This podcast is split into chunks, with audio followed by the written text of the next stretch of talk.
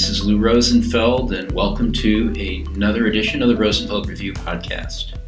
I'm here with my friend Boon Sheridan, who is uh, speaking to us from a church somewhere in Massachusetts. Is that right? That is absolutely correct. A hundred plus year old church in Holyoke, Mass. What brought you to the church, Boon? Uh, the space is beautiful. It's one thing to walk into a, a big house or a big apartment or anything, but when you walk into a church, someplace that has been designed to have a beautiful physical space and the lights are lights spilling in from stained glass windows. I know it sounds trite, but you feel incredibly at peace. And it's a space designed to be lived in, and it just feels great. Designed to be lived in. Interesting. I, I, I thought you were going to say something like it, it, just brings you closer to God, but uh, there is sort of an interesting livable experience in the church. Yeah, I think because we're here by ourselves, it's, it's designed to be con- you know, it's designed for the congregation and, and people to be in there. So it's a little bit different when it's just myself, my wife, and the cats. But it just it feels great, and it feels like there's something bigger than just the walls, the roof, and the stained glass. Oh, that, that's amazing. I, I, I, one of these days I have to get up there. Um, uh, and in fact, I, I, don't get to see you often enough, but I, we've known each other for many years now. And I, I kind of think of you as uh, something of a Swiss Army knife of UX. Uh, you're someone who can do pretty much everything and, and do it really well. And that really kind of pisses me off at times because you know, I'm envious. And, and then to throw it all in my face even more, you've got this great voice that um, you know just makes me sound like crap during a podcast. So thanks for that as well. Um, so I'm going to let you do most of the talking. I, I, have a question for you to get you started. Um, you know, one of the things that I know you've been thinking about, and I, I'm certainly thinking about quite a bit as we kind of reach this sort of new point in the field of UX with lots of new people who've come out of um, in many cases, some non traditional educational programs. I'm thinking places like General Assembly, where I know you've taught before, um, as well as many academic programs, uh, you know, from traditional in traditional settings.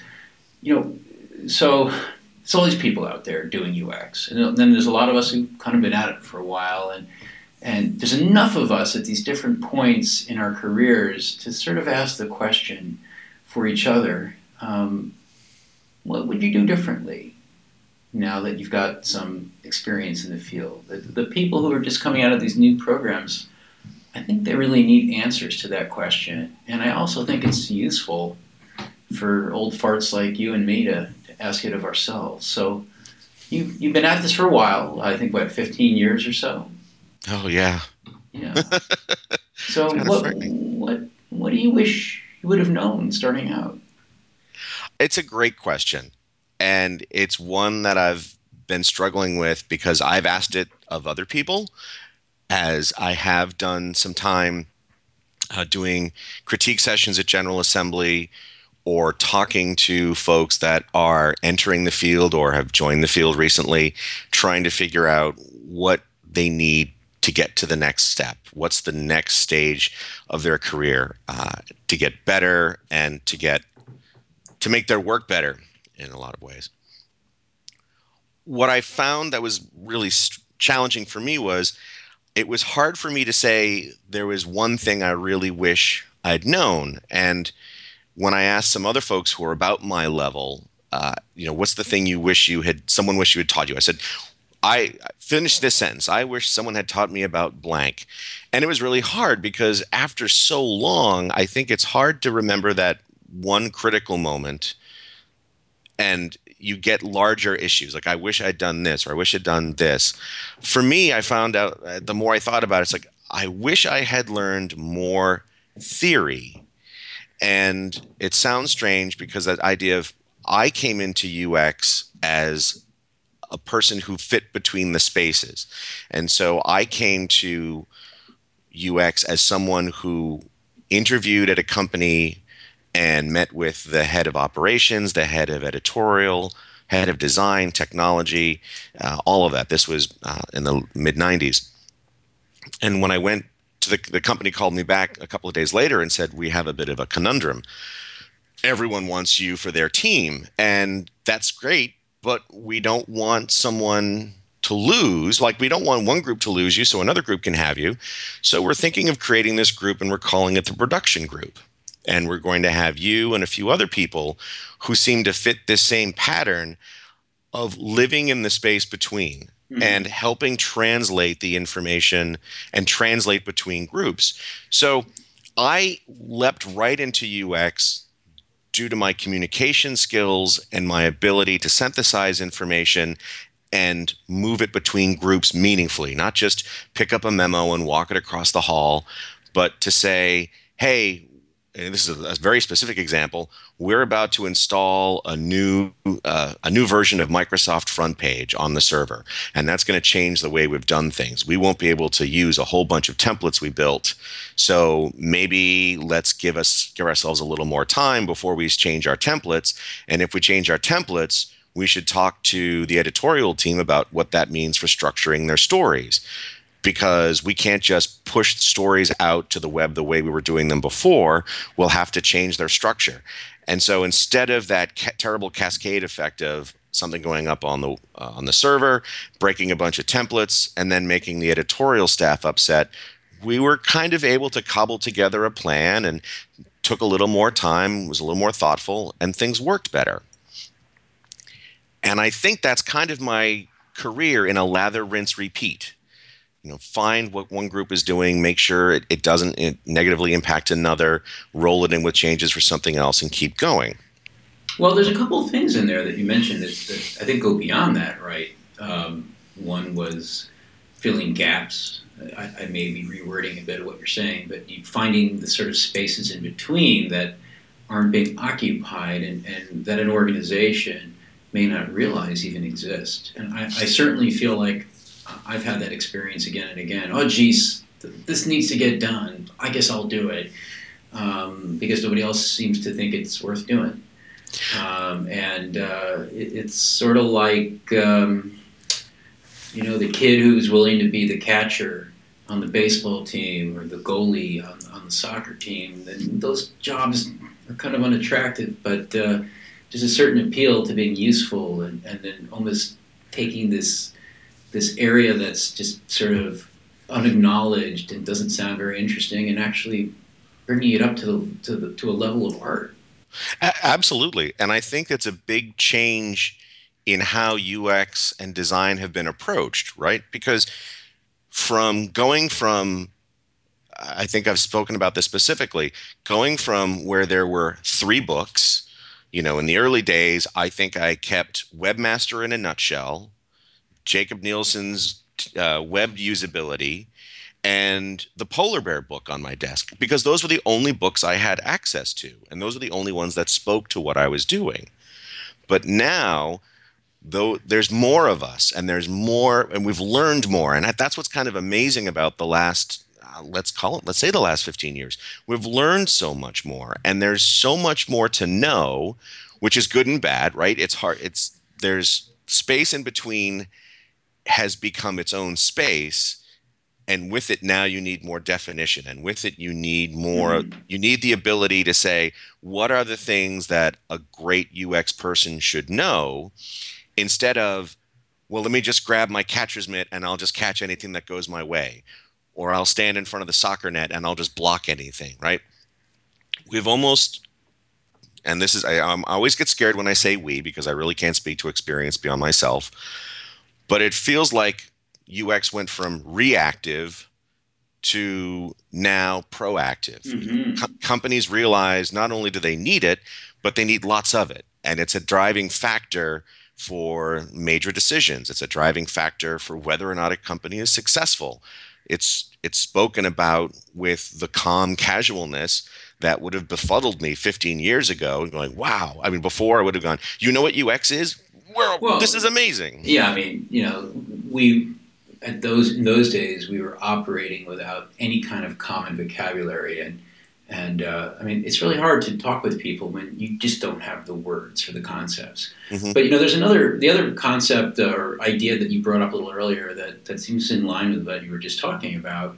uh, where we're becoming more proactive is, is the ability uh, and almost the requirement um, that I don't think is really taught or necessarily understood well uh, to do a synthesis, to take different strands of knowledge that might be the product of, of research activities, it might be the, the product of just different people on a team, and putting it together and creating some sort of new insight and ultimately a new product. And, and that's really, uh, you know, sort of a magical activity that I, I don't know if it can be taught. You can, I don't know that it's being taught in the sense that I don't know how many programs are saying synthesis. It's really important. You need to know something about this, and, and you're going to have to be able to do it to be successful. But even if they're doing that, I, I don't know if you can actually um, get any kind of direct experience without having been in the field for a while after your education. I agree completely, and thank you for the softball because I have a card in front of me that I've been working on for a while as I try to define my own work process. And one of the things that I think when I talk to people about what can you do to be better and what are the things that take you from good to great, the four things I have listed are better be, being able to interpret data and data being, you know, whatever information, not just hard financial or numerical data, being able to synthesize data being able to ask better questions and being able to clarify goals. So the idea of data synthesis, and, and this came up in this has come up so many times. And my favorite was a recent conversation with uh, another Brooklynite friend of ours, Carl Collins, where the idea was synthesizing data is one of the most important things you can do in a project or to be successful, but it is incredibly hard to teach could you teach it? Mm-hmm. And we went back and forth, and we never really found an answer. We got about halfway through the bottle of mezcal and figured we, you know, we we had lost a little bit of the thread as the mezcal went, uh, as the mezcal went bit by bit. But we had this challenge of moving from theory to experience synthesis is something that it sort of sits in between them. You can learn as much theory as you want, but until you get that experience of taking the data or taking the information from something, taking the information from multiple disciplines and synthesizing it and turning it into something useful, it's incredibly hard. And yeah. I, I, think I hear this a lot when talking to folks about user research, right? Um, how many times do you struggle with a board full of observations but you have to turn them into something that's a usable set of insights. Well, you know, now you're giving me a softball. Um, I don't know if you know, I wrote an article on this topic for a list apart a couple of years ago, and uh, and Aaron Walter from at the time Mailchimp wrote a, a companion piece, um, just sort of scratching the surface of this idea. And uh, damn it, one of these days I'm going to find someone to write a book on this, and uh, I think there's so much power there. But uh, so these are very, in a way, these are concrete areas that people need to know they're going to encounter if they're new to the field and, and need to be, you know, ideally someone's making them aware. But one of the things I'm not hearing from you and, and um, kind of curious about is just how to feel when you're in this field and, and there's so much you're not going to know and you don't have the vocabulary to make yourself clear and to be understood by other people, and you don't have the history, both as an individual and in terms of this field, so that people take you as seriously as mm-hmm. um, you may want them to. And um, you're just one of those weird people, ultimately, that's in between many things, and you are that glue that pulls things together if given the opportunity, but you are in this horrible you know chicken and egg situation where you may not have the confidence to get the permission mm-hmm. to pull all those people and types of research and other threads together. That's hard. And um, one of the things I'm finding, uh, and I'm 51 years old and I'm just figuring this out, is the need to practice. So I don't mean like practice developing your wireframing skills. I just mean practice understanding yourself and understanding what it means to do work of this type so that you kind of inoculate yourself or you build up enough resistance to the various barriers that are going to be thrown up in your way. Uh, and maybe it's not just practice kind of good habits of like understanding yourself and your, your own value, but building up the support network and knowing where to turn when you get stuck or, or when you're just plain hurting. Absolutely. Uh, having a peer group and and this is something that again keeps coming up is there's peer groups and then there's people you look to for inspiration. And it can be really frustrating when you look to folks for inspiration when you really should be looking to folks for peer for guidance and for peer mentoring that sort of thing. It was a little awkward. Let me try this again i think there's a huge difference between the people who inspire you and your peers who can help you do the work that you're doing right now. And what you touched on is incredibly important.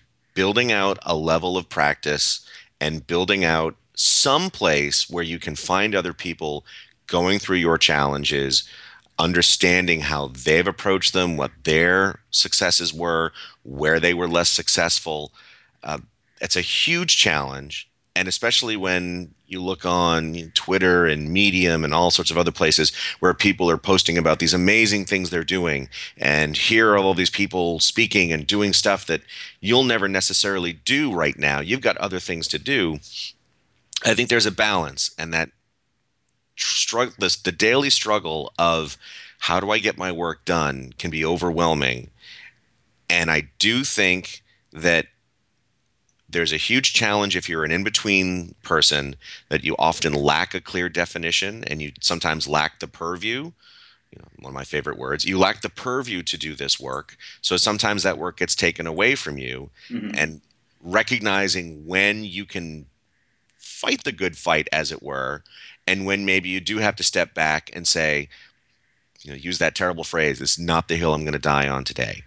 Um, I think most of the folks I've known over the years who have been in UX for a while and have thrived have a little bit of fire, but also know when to keep their powder dry to keep abusing all the metaphors. I, I, think what we're talking about is uh, is is not really professional wisdom; it's human wisdom. Yeah, and uh, maybe it's not really uh, fair to expect someone starting out to really be there, especially if they're you know, on, on the young side. Um, so, uh, what do we what do we tell those people? You know, you can't be wise right away. No, you're just going to have to learn the hard way and spend 15 years and break your back in the mines before you get there. How do we get there a little faster? I used to have to write my wireframes on the back of a shovel, walking uphill to school both ways. Uh, I don't think that's a reasonable message for anyone anymore. Um, I I think there are things that you can seek out. And the way I've looked at it is I think there are four things you need to be successful because people like lists.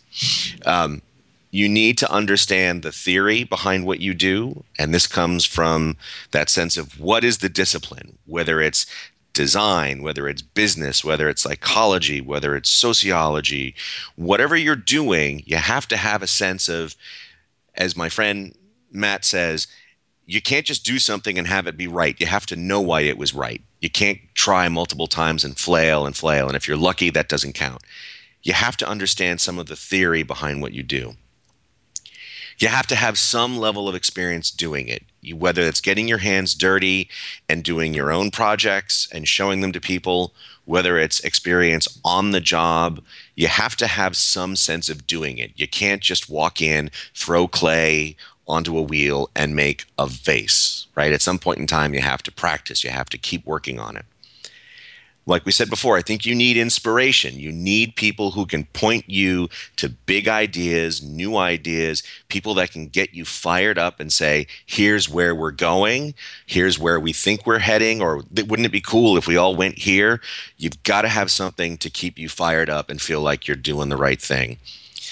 But on top of that, you need guidance. And whether that's mentoring, whether that's a peer group, you need someone who can help nudge you one way or the other, or even listen to you in that moment of, I think I'm losing my mind. I'm trying to do this. I'm being told this. What do you think? And even just for someone at times to say, "Yeah, that sounds totally screwy. I, I, I, how are you dealing with it?"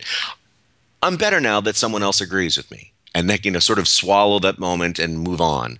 Um, or for someone to say, well, have you thought about trying coming at it this way or this way? Um, so it's not just inspiration. Some guidance and mentoring has to go in there with it. And I feel like as I try to put myself together when my career has stuttered, it's because I've been lacking in one of those, right? I had lots of experience. Um, in the communication because of my my you know classic overtrained liberal arts career. I could communicate really well. Um, but I didn't have a lot of the theory of why the web did what it did. And as I got more of that theory, suddenly now the experience and the theory were connecting. And I started to get bored. And I need someone who could step in and say, hey, why don't you start pushing your career and pushing yourself and go this way? And I was like, great, now I'm doing it. And now I'm frustrated because I tried it for the first couple of times and I stunk at it. I needed someone to kick me in the butt and say, you're not going to be right every time. You got to keep going. Um, and traditionally in my life, in my professional life, heck, and personal life, when I lack in one of those four, area, four areas, it's visible and it's obvious. Boon, I think uh, that recipe is is an important one, not just for people starting out, but clearly, if you're trying to build an organization and create and attract and retain and develop talent, um, you better have those four ingredients in place. So let's finish up with a, a, just a recap of the four ingredients one more time. Uh, I think they're theory, knowledge, deep knowledge of the the discipline, what you're doing, whatever it is. Have that knowledge of theory, experience doing it, whether it's little bits and pieces or the big projects. It doesn't matter. Get your hands dirty, do the work. You know, there's I, I don't I think the 10,000 hours of practice thing has been thoroughly debunked now, so that's awesome. I'm glad that's off the plate. But you have to do things a few times. You have to figure out why you thought it would work, but it didn't work. Get your hands dirty. You need inspiration.